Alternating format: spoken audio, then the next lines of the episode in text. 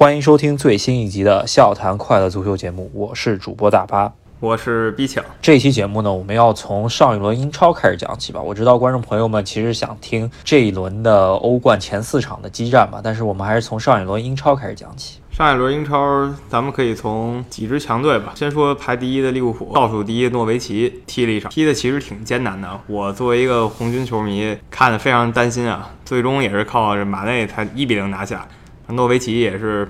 赢得了其他球队或者说其他队球迷的掌声，因为他们队确实拼到了最后。对，从这一场看出来，利物浦的状态有那么一点强弩之末，但是说末吧，但人家还保持着连胜。我觉得利物浦也给呃周中的比赛留了点力吧，但没想到周中比赛确实还是有一点小冷门的感觉吧，这个我们之后再说。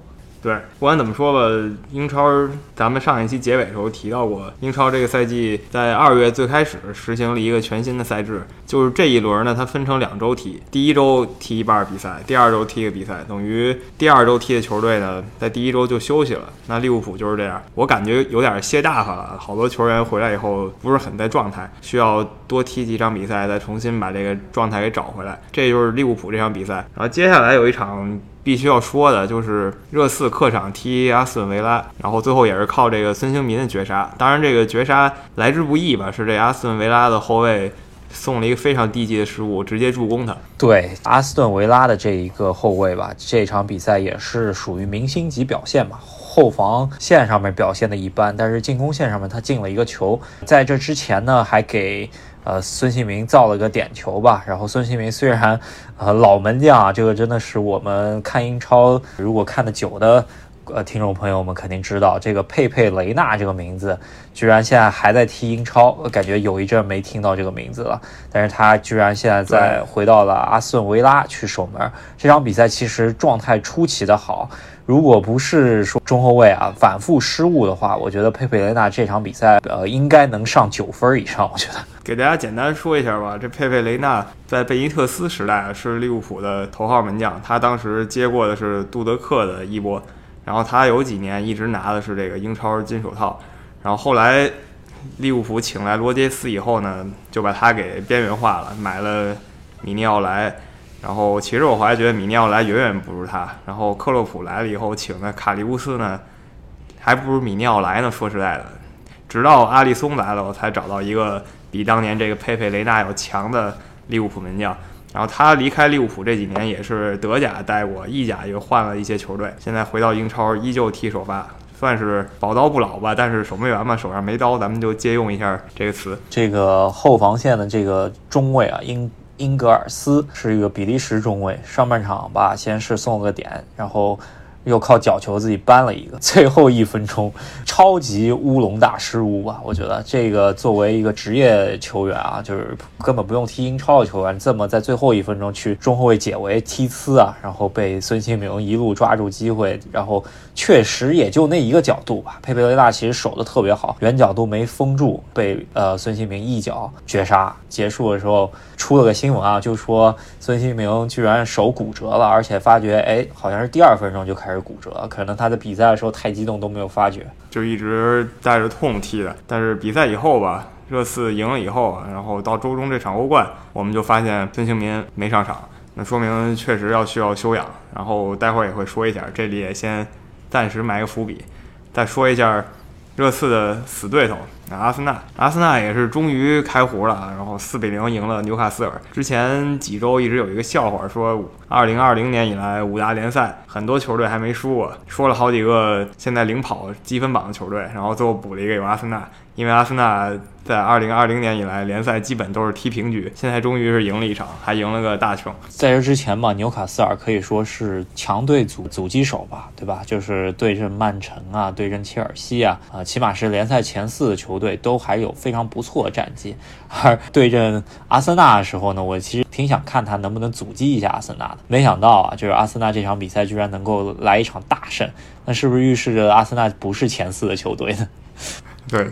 非常黑啊！阿森纳不管怎么说，这场赢了以后，我不能说阿森纳就已经又回到争四行列了。之前挖的坑太大，他得连续踢这么三四场才有可能回归争四。那接下来说的这场呢，是真正的争四大战，就是切尔西主场跟曼联，也是英超两大强队啊，多少年以后的继续争夺吧。这次变成争四了，他们之前都是一直在争冠的比赛，那现在也是时过境迁了，两个队争四。呃，其实有不少可以说的，比如说切尔西首发一上来就让大家有一脸问号，那个首发阵容一公布吧。我就不说克里斯滕森了嘛，克里斯滕森首发还算是能够接受的一个选择吧，但是主要还是卡巴列罗和巴舒亚伊的这个首发确实让人有点看不懂，在这么一场非常关键的争四大战吧，跟曼联其实也就之前差了六分。这场输掉以后呢，就只差三分了，因为热刺早场嘛就已经绝杀掉了。那跟热刺只差一分的情况下，兰帕德选择了可以说是就是咱们有目共睹吧，从世界杯到切尔西的替仅有的一些替补场次出来踢的这个阿根廷门将吧，卡巴内罗，这个他的守门功夫确实不怎么样。但是这本场比赛首发这么关键的比赛，可以说丢球不能说是。他是直接导致的吧？但是我觉得，有如果有一个好的门将的话，这两个丢球应该能救出一个，这是我的观点啊。对，感觉真正的一号门将这个凯帕可能是跟兰帕德给掰了，因为没来由的吧，他就成替补了。上一场其实就是卡瓦列罗首发嘛，切尔西就没赢。然后这一场呢，他又首发，然后凯帕呢？目前来说，转会费最贵这个世界最贵的守门员，依旧坐在替补席上，也不是受伤了，对吧？他就是这么一看，就是跟教练有矛盾。这个问题不化解呢，卡巴列罗太坑，到欧冠还得接着坑。毕竟你欧冠呢，你后防线要面对拜仁慕尼黑的进攻线，像莱万多夫斯基这样的，你送个低级失误，他都肯定给你打进去。切尔西这场比赛中间呢，赔了夫人又折兵吧，比赛是输了，然后主力后腰坎。特看上去也是有有可能会伤缺挺久时间的，据说是腹股沟出现伤病。其实机会挺多的，比曼联的机会我觉得会多那么一点。巴舒亚伊这个首发中锋啊，确实又重现了一八年世界杯的那个快乐的景象吧，有一些机会没有把握住。焦点啊，我觉得本场比赛焦点不是在于两队的精彩对攻吧，其实节奏挺快的。但是啊，相对来说，比起前两年的红蓝会来说，内容还是缺少。但是我觉得本场比赛最大焦点应该还是裁判的 VAR 判罚，是吧？因为这判罚也直接导致曼联获益良多吧。赛后也引起了不少争议。不管怎么说，这个比赛。踢完了，以后就切尔西就是领先曼联不多，领先热刺更是只有一分。马上这三个队就要进入非常焦灼争四大战，然后再加上目前趋势来看啊，莱彻斯特城这个劲头算是过去了，他之前老本也快差不多了，差不多的话就是莱彻斯特城也会加入到最后这个争四混战里。差不多四个球队争两个席位，毕竟利物浦跟曼城锁定第一、第二，大家也没什么疑义了。是我还有一个镜头，我觉得就是马奎尔本场比赛对被那个巴舒亚伊来了那么一脚，挺黑的。我这个要点名批评一下啊！就如果说孙兴民之前踢的那一脚是红牌的话，马奎尔这脚应该肯定是红牌，这是我的观点啊。啊，那脚我只是在集锦里看了，确实挺脏的，这么一下，希望以后少点这种吧。踢成这样以后呢，你刚才也提到了，热刺跟切尔西就差一分了，马上这个周末就过两天。热刺就跟切尔西有一场直接对话，那这一场就是直接定谁是目前第四名，是马上最会吸引我们的一场英超比赛。对，英超本赛季吧，起码争冠应该来说悬念不大了。那争四现在就是，我觉得这一场比赛可以说是英超本赛季应该是最重头的比赛了，切尔西和热刺的这场伦敦德比了，就来看一下切尔西这边伤病这么多。加上热刺那边伤病也那么多啊，看一下到底谁能够抢得争四的先机。对，真的是两套残阵啊，几大核心两边都伤了。咱们待会儿也在欧冠的时候也说一下，期待一下这周末这场焦点大战。然后还得提一个，就是曼城跟西汉姆联有一场补赛，上礼拜要踢，结果就是推迟了。那这个补赛没什么特别多可以提的，曼城二比零拿下了。其实应该。能刷出一个很大的比分，但是曼城的前场队员就是各种浪费，浪费来浪费去，最后就是二比零。可以说这场比赛的焦点应该是跟巴舒亚伊争抢快乐足球男孩的热苏斯吧，是吧？热苏斯一个人浪费了三到四次必进球的机会吧，可以说是把快乐足球的靴子从斯特林脚下抢过来了，是吧？都是这个赫斯基的传人啊。感觉现在赫斯基徒弟越来越多了。转过来呢，我们四场欧冠焦点大战吧，这个可以说是久违的欧冠淘汰赛又重燃战火啊！十六强的强强对抗，之前我们也是聊过一期啊抽签的结果吧，现在总算开始了。第一个比赛日就有重头戏，那就是利物浦对阵马竞。这个比赛，我觉得利物浦球迷看的可能很窝心啊，真的搓火，但是你也没办法。马竞这个比赛，你能感觉到他就是这么设计的，他就是想摆一个双层防守铁桶阵，然后呢就反击或者定位球制造混乱来一个。但是你千算万算也没想到，他第三分钟就制造混乱成功进球了，然后他就直接收回来，就太难攻破他了。而利物浦两边两个速度很快的球员马内跟萨拉赫，面对这种双层铁桶吧，你根本就冲不起来，你只要一冲。就直接给对方球门球了，就是这感觉。首先，马竞的踢法吧，他们其实最喜欢踢的足球就是零比零的比赛，然后更喜欢踢的足球就是他们领先的一比零的比赛。然后利物浦第三分钟就送给了对方他们最喜欢踢球的比分儿，那他当然就是退守三十米区域。然后，呃，在英超赛场上，我们看到马内和萨拉赫能够半场就是拿到球，面对两到三个。对方的后卫能够长驱直入的这种镜头是不可能出现了，因为他们基本上拿球，要不就是在中中圈弧，他们回撤拿球，要不就是跟已经身边已经两到三人了，根本没有给他们转身的余地，更别说冲了，一冲可能就直接下底线了，是吧？他这个大巴摆好了吧，你真是拿没辙，你也不得不说。西蒙尼摆这个大巴确实水平有点高，你把这个打法你放到那些保级队上还真不好使，那些保级队也执行不了这么严丝合缝的防守，早晚有一天得被这个进攻球队给砸穿了。但是马竞呢，他愣是。扛了九十分钟，因为第三分钟就进了嘛，就剩下就一直在扛这个。然后利物浦愣是打到最后一脚射正都没打出来，虽然有威胁射门吧，但是你就从数据来说，一脚射正都没有。这个利物浦本赛季的表现来看啊，就是有这场比赛能够打成一脚射正都没有打出来，那就是足够说明马竞的防线是如此稳固了吧？我特别是就是半场休息完了以后，有个镜头我就看笑了，就是。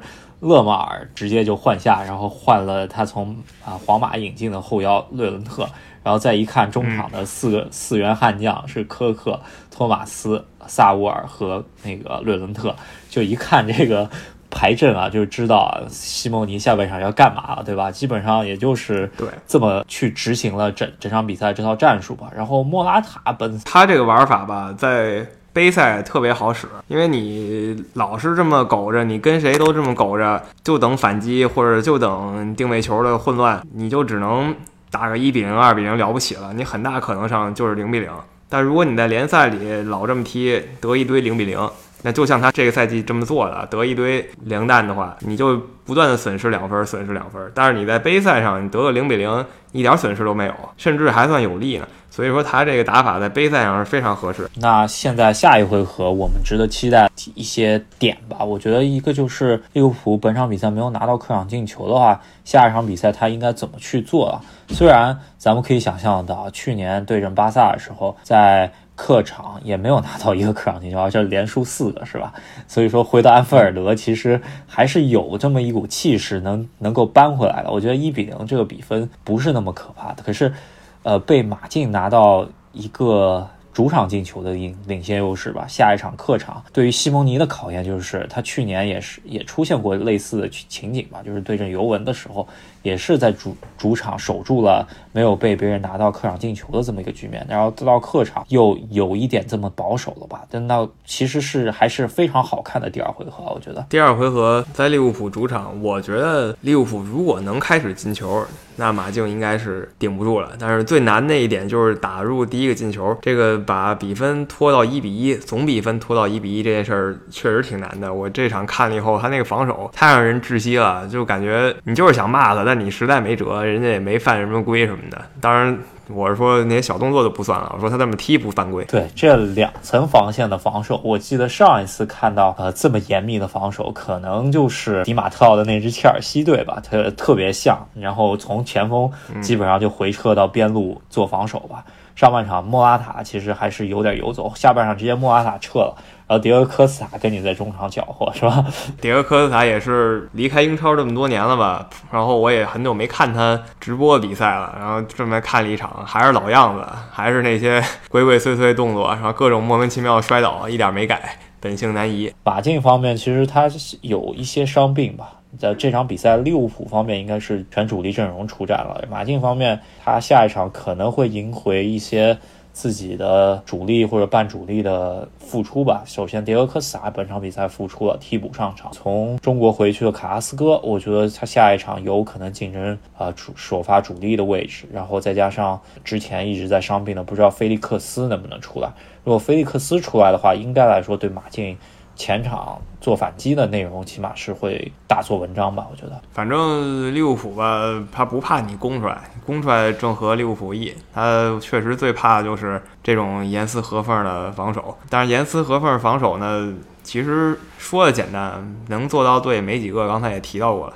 所以马竞这个队确实当今足坛独树一帜吧。科沃普方面，本场比赛上半场一结束啊，就下半场上来一上来就换了福将奥里奇吧，就是 也可以感觉得到，就是如果在自己没有办法去破门的情况下，科沃普其实还挺信任奥里奇的。毕竟每次换他上场都会有意料之外的一些惊喜，是吧？可是本场比赛他没有制造惊喜。换上来以后作用不是很大，然后接下来就把萨拉赫换下，可能看这意思就是这一场场一比零以后就随缘了，下一场咱们再整装待发。我感觉有点这意思。其实我还是觉得可以把那日本人给派上来，那个南野拓实，感觉他呢那个踢法再加上他更灵活一点，没准能把这个马竞给防线给撕开。但是这只是我个人的臆想，不知道到底怎么回事。接下来吧，我觉得科沃普如果在欧冠方面最终没有。过马竞这一关，我觉得其实对于他本赛季能接受的吧。虽然我觉得红军球迷当然希望红军在三线上面能够再往前走一步吧。现在英超可以说半个脚基本上已经拿到了，是吧？还有足总杯跟切尔西来一场之后，再能。看能不能走远一点，而欧冠这方面来说，如果能够卫冕，那肯定是呃给自己三十年空窗期非常好的一个奖励，是吧？但是当初抽签抽到马竞，咱们也就知道，他就是如果利物浦能够晋级，也是会残了一大半儿，对吧？好在就是呃联赛方面基本上也已经呃压力不大了，看一下下一场能不能。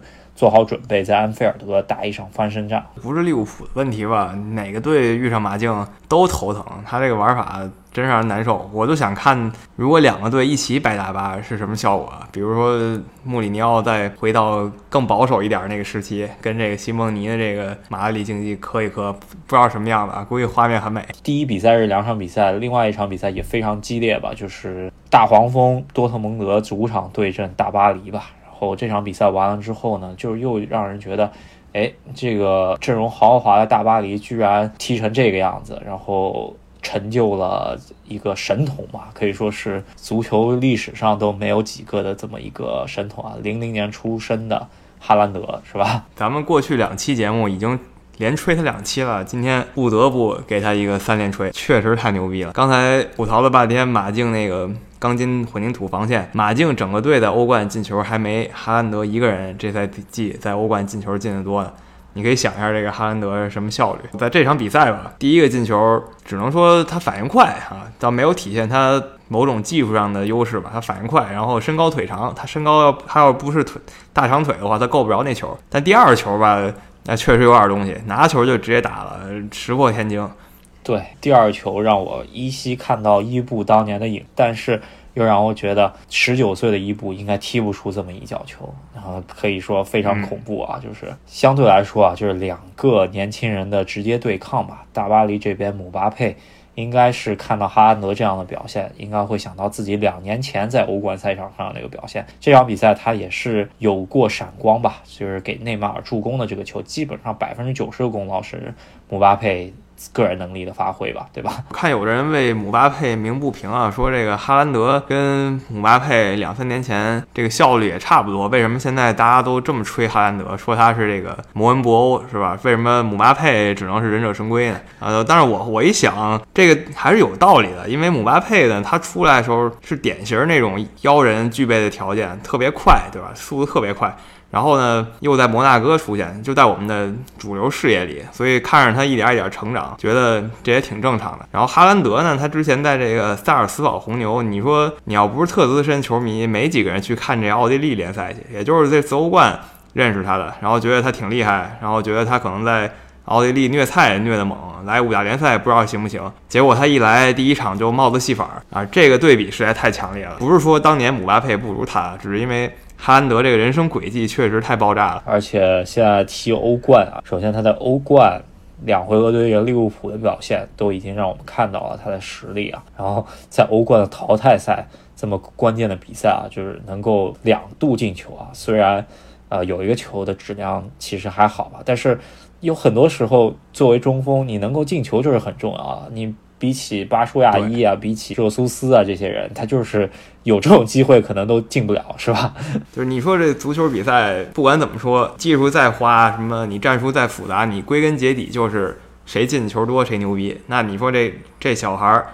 可能他有很多别的缺点，但他现在就是能进球。你说你要不要他，对吧？你不要酸了。然后多特蒙德方面的话，可以看出这波球员吧，其实确实都很年轻。然后本场比赛造成的第二回合的局面，其实是挺让人捉摸不透的。这两个球队，一个就是大巴黎拿到一个客场进球，对于对对于他们来说，第二回合只要进一个球，多特蒙德也基本上有点难去扳回来了。我觉得。呃，因为我觉得波特蒙德的防线啊，本场比赛还是看得出有一点问题的。但是大巴黎方面，我看呃好多媒体对于呃他们的第一回合的比赛最大的看法，其实对于他们主教练可以看到他替补席上面的呃阵容还是很豪华的，卡瓦尼、伊卡尔迪、德拉克斯这三个进攻球员在。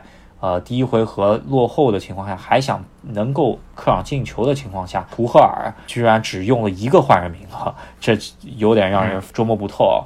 反正不太理解怎么想的。不管怎么说吧，下一回合这场对决肯定还是悬念无限的。不光是哈兰德能不能继续这么厉害了，这个比赛第一回合踢成二比一，一般第二回合都是给人带来很多悬念的比赛。经验告诉我们是这样。呃，相对来说啊，第二比赛日的两场比赛重磅程度没有第一回合那么大。第一，首先是亚特兰大是吧？首在圣西罗近四年的时间能够出现欧冠的淘汰赛，啊，然后又是一支蓝黑色的球队，那就是来亚特兰大对阵呃西甲的瓦伦西亚。啊，可以看到啊，就是亚特兰大本赛季的状态，我意甲看不多啊，但是呃。出租车的亚特兰大状态好像火热，这前场这几个人就非常厉害的样子。我也不是很了解他们，就是看了看集锦，仅此而已了。这我只知道亚特兰大第一次参加欧冠，然后小组赛的时候呢，前三场好像是全被干趴下了，就第四场拿了一分，大家也没说他什么。然后哪知道他第五场、第六场连赢两场，愣是混出线了，然后混到十六强，遇到了一个能分到。最弱的对手吧，算是瓦伦西亚，他愣是给人家先削了个四比零，然后瓦伦才扳回一城。因为瓦伦西亚他虽然在这里不强啊，但他怎么说也是欧冠常客，我们经常能看见他在淘汰赛出现。那亚特兰大呢，初生牛犊，然后不得不说他基本晋级八强了。如果第一回合踢成这样的话，首先看一下瓦伦西亚的出场阵容吧，就是其实还是有一些老面孔，什么曼加拉呀、孔多比亚呀、巴雷霍啊，嗯。什么格德斯啊，这都还是不管是国家队也好，之前的欧洲俱乐部的赛场上面，都还是能见到的一些老人吧。这些球员拼凑起来的瓦伦西亚，我觉得战斗力应该不会弱到被一个战斗力不强的亚特兰大虐四个球。其实间接说明了亚特兰大的状态，不管起码现在阶段的这个状态啊，亚特兰大。是很不错的，我觉得第二回合只要保持住这样子的势头，应该来说能够晋级呃八强，八强应该也就差不多了，除非再运气爆棚，再抽个好签，是吧？如果说热刺跟莱比锡红牛这场比赛最后胜出的是莱比锡红牛的话，在八强亚特兰大如果跟莱比锡踢一场的话，没准亚特兰大都会苟进四强了啊，谁知道呢？那咱们就说一下莱比锡跟热刺这场比赛吧。刚才说英超的时候已经提过了，热刺把孙兴民给搞伤了，然后呢，哈里凯恩呢也一直伤着呢。说到底，这球队里能踢前锋这位置的吧，主要就他们两个人。那卢卡斯莫拉也可以，但他还是半个前锋吧，客串多一点，他还是边路球员，他还是主要当他的边路球员。但是在两个正印前锋全都伤的时候，他就没辙了。然后这一场也可以看出来，热刺这进攻就是打不开。莱比锡红牛方面来说啊，其实就是他们的前场组合在啊德甲可以说是这个赛季踢得非常不错啊，可以维尔纳也好啊。但是其实我感觉维尔纳如果把握住机会多的话，我觉得热刺本场比赛应该不止输一个。穆里尼奥这边来看的话，其实输了一个球，那个球吧就是一个点球，呃，戴维斯去想去踹球，但是速率慢了一点，正踹到人身上了，然后拿到一个点球，洛里也是扑不住吧，可以说这个没办法。然后其实本场比赛热刺还是锋线锋无力的状态吧，补的两个人吧，其实都还是边路球员，费尔南德斯和。贝尔温，对吧？这两个球员冬季没有补强，我觉得对于穆里尼奥来说是比较吃亏的一点吧。本来应该来说这个位置需要补强，因为凯恩是长期会伤缺。然后热刺方面这场比赛输掉之后呢，其实下一场客场去到德国的客场，我觉得应该还好。为什么？因为咱们也知道莱比锡红牛在在德国啊，其实是挺不受人待见的一个球队。我不知道他的主场氛围怎么样。按照以往我对于这个球队的了解来说，应该来说不会特别魔鬼吧。然后热刺还是有机会去扳吧，但是中间啊还有两回合的英超比赛，我看他英超的任务也挺重的，一个是跟切尔西死磕四强，还有一个现阶段状态很好的狼队是吧？去拼一下，就是不知道这两回合英超踢完之后还有没有力气去跟莱比锡红牛去磕了。真格的，我要是热刺主教练。我就肯定选择足总杯和英超前四啊！我还是这么多年就坚持一个观点：热刺这球队，他就是先需要一个冠军，甭管什么冠军。当然，奥迪杯不算，奥迪杯那种冠军不行。就真正的冠军，那四个里得拿一个。那他现在能得的最简单那个就是足总杯。对，我觉得他应该从这一步做起。你说他欧冠，他就是死磕，把这个莱比锡给磕过去了。他要遇上皇家马德里，遇上巴塞罗那啊，或者说遇到谁的，我没觉得他有很大可能性再进一步了。但是人家觉得他是卫冕的亚军啊，是吧？就是欧冠首回合，呃，上赛季的冠亚军全部零比一输球了，是吧？欧冠其实还是偶然性比较大的一个赛场吧，是吧？那欧冠这四场比赛说到这么多，下一周。自然还有四场比赛，一个是刚才咱们担忧过的切尔西和拜仁慕尼黑，看看这周末的切尔西啊阵容是什么样的，能体会一下教练跟守门员之间的关系到底如何。再一个就是那不勒斯跟巴塞罗那，那不勒斯也是比较动荡的球队，这个赛季巴塞罗那过他这一关其实啊应该不会太困难。对，但是巴塞罗那问题就是梅西状态不好的情况下，他整队的状态也就不好。然后那不勒斯方面，我觉得啊，就是原来按照巴塞罗那这么一个状态的话，如果安切洛蒂还在的话，还是有机会去跟巴塞罗那搞一搞。可是现在的那不勒斯是加图索的那不勒斯，那就我觉得机会就不大了，是吧？对，实在的。呃，然后转到下周三的话，下周三的凌晨。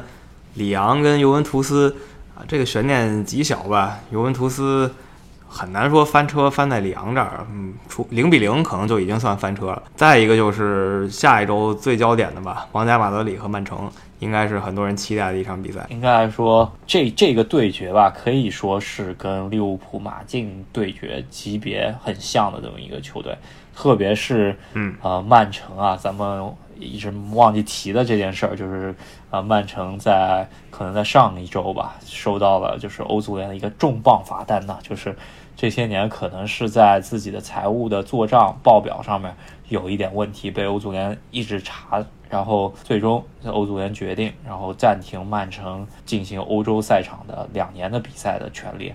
这个对于曼城这么一个志在要拿欧冠的球队来说，是真的是晴天霹雳啊！对我看了好多球迷一片哀嚎啊！这个时候又看了一下英国、英格兰地区这个真正的曼城死忠粉儿。啊，人家说什么呢？人家说，其实这么多年看曼城，我们大多数时间都是在输球的。你不让我去就不让我去，不就回到从前吗？也没什么了不起的。可是花了那么多钱吧，怎么说也得想拿这么一个欧冠吧？可以说，曼城的球员应该是憋着一股劲儿，想去对争夺这个锦标。然后对阵的对手又是欧冠拿到手软的 这么一个齐达内手下的球队。然后齐达内对阵瓜迪奥拉，这个故事也很好看。然后再加上曼城的这么一个被禁的风波吧，这波球员到底能不能争气，把实力强劲的皇马最终能够挑落马下呢？就我觉得第一回合就是能看曼城能不能拿客场进球了，是吧？没错，那这个就是欧冠下一周我们非常期待的几场比赛了，因为有好几个球队豪门都在欧联杯摸爬滚打呢。比如说，先说曼联吧，这次去这个布鲁日的客场也是没赢，一比一。倒是有一个亮点，就是刚从上海申花租借过来的这个伊哈洛啊，他又替补上了。他上了以后呢，其实反而很受球迷追捧，球迷都呼吁他下一场首发把这林加德给替下去。对。本场比赛首发的林加德、佩雷拉又成为了球迷众矢之的吧？可是我觉得罗梅罗的表现比他们俩更抢眼一点。然后相对来说，曼联本上呃客场比赛没有拿下对手吧？另外两个英超球队都很争气，一个阿森纳去到希腊的客场奥林匹亚克斯拿下对手。最近阿森纳有点回到正轨的意思，是吧？然后呃狼队啊在主场酣畅淋漓的。拿下了我们其其实比较关注的西班牙人队。赛后啊，有球迷就戏称啊，在欧洲联赛的第一回合淘汰赛，然后第一回合里面，之前也有呃加泰罗尼亚地区的这么一支呃豪门球队吧，然后在客场输了一个零比四。那我们来看一下吴磊的这支加泰罗尼亚队。能不能够创造三年前的，就是第二回合翻盘的那个好戏呢？是吧？说实在的，狼队这阵容摆出来，你说他是英超球队吧，我都我都不好意思这么说。我真觉得他就是一西甲球队，或者就是一葡超球队。那就是西班牙人队面对的也是跟自己差不多的拉丁派球队。然后我本来期待吴磊他们能做好防守，然后靠吴磊他们这样的球员。偷一个就完美了，没想到就是直接被对方砍瓜切菜来了四比零，那就赶紧也别想像巴塞罗那那样能六比一复仇了，是吧？这就有点幽默，还是赶紧保级为上吧。他们在西甲现在还倒数第一呢。本场比赛其实吴磊有两次比较大的看点，在上一轮的联赛中间，咱们呃也没有提到，就是吴磊进了塞维利亚。一个球，对吧？就是二零二零开年以后呢，吴磊的进球超过了很多知名球星，包括梅西，是吧？就是成为了对，呃，成为二零二零年加泰罗尼亚地区可能进球数一数二的球员，是吧？但是本场比赛，我觉得吴磊状态保持的不错啊，因为上一场比赛成为了当场的最佳嘛，对吧？这场比赛其实很想证明自己，然后有过两次比较抢眼的表现，主要我觉得。有一次啊，西班牙人的机会就是对方门将帕特里西奥啊，就是开球没开到，然后居然落到了法昆多贝雷拉脚底下。如果这球是吴磊的话，我觉得还有真有可能去偷一个客场进球。对，没错，比较可惜。欧联杯其他球队说一下，国际米兰啊，假蓝黑了，当然也赢了，然后客场赢了一个没啥名气的球队。然后法兰克福吧。法兰克福打了个四比一。按理说关注法兰克福人也不多，主要是因为有个亚洲人，就是个日本人，他叫连田大地，嗯，打进了三个球。他这个大地不是我们封的，他就是出生就自带大地这个称号。连田大地应该是看了一下他的资料啊，应该就是这联赛直接去的啊德甲。本赛季的状态其实真的挺不错，而且本场比赛的帽子戏法是职业生涯第一次帽子戏法出现在欧联杯赛场上面。可以想象，法兰克福上赛季可是跟切尔西一直踢到四强啊！这个欧联杯，他是估计还是本赛季想在欧联杯有所作为吧？那欧联杯还有一些比赛，可能大家会关注一下，像罗马一比零小胜根特，然后埃贾克斯不知道搞什么鬼，去年这么火的球队，可能因为已经被拆了吧，现在去了赫塔费的那边，赫塔费给他来二比零。然后还有一个就是杰拉德得说一下，杰拉德的格拉斯哥流浪者队。也是在落后两球的情况下，连扳三球逆转比赛。对，尤其是他们扳入第二个球的时候啊，全场一起鼓舞士气，那个感觉啊，很像当年伊斯坦布尔的感觉。有杰拉德在，可以想象到欧洲赛场全面回归以后啊，其实球迷朋友们在家也是有更好看的比赛去看了吧，是吧？呃，虽然我知道疫情啊已经有所缓解吧，但是。我觉得大家其实还是没有事情，还是尽量不要出门，能够一起扛过这一段最艰难的时期。然后也是希望大家都能够平安无事，度过难关。对，我觉得疫情这事儿我们已经看到曙光了，但是还不是松懈的时候，还是得加把劲儿，然后不要像某支国家队一样，每次都以为自己成功了，最后掉链子。那这一期的节目就到这里，然后我们下期再见。那么这一期的笑谈快乐足球节目就和大家聊到这里，感谢大家的收听。喜欢我们的节目的朋友呢，希望你能给我们点一个赞，或者在我们的节目下面留言和我们一起互动。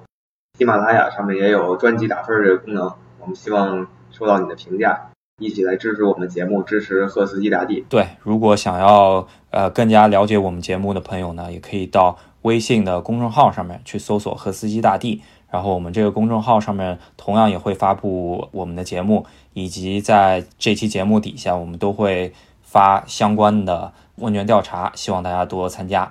然后，如果想要跟我们一起聊足球的朋友呢，可以在各个平台、微信、微博以及喜马拉雅给我们私信你们的微信账号，然后我们会把你们加到我们的微信群里面，然后一起来聊足球。对我们这个群只讨论一个话题，就是足球。现在群里有三百多个朋友，也非常期待你的加入。对，那我们下一期再见吧。下期再见，拜拜。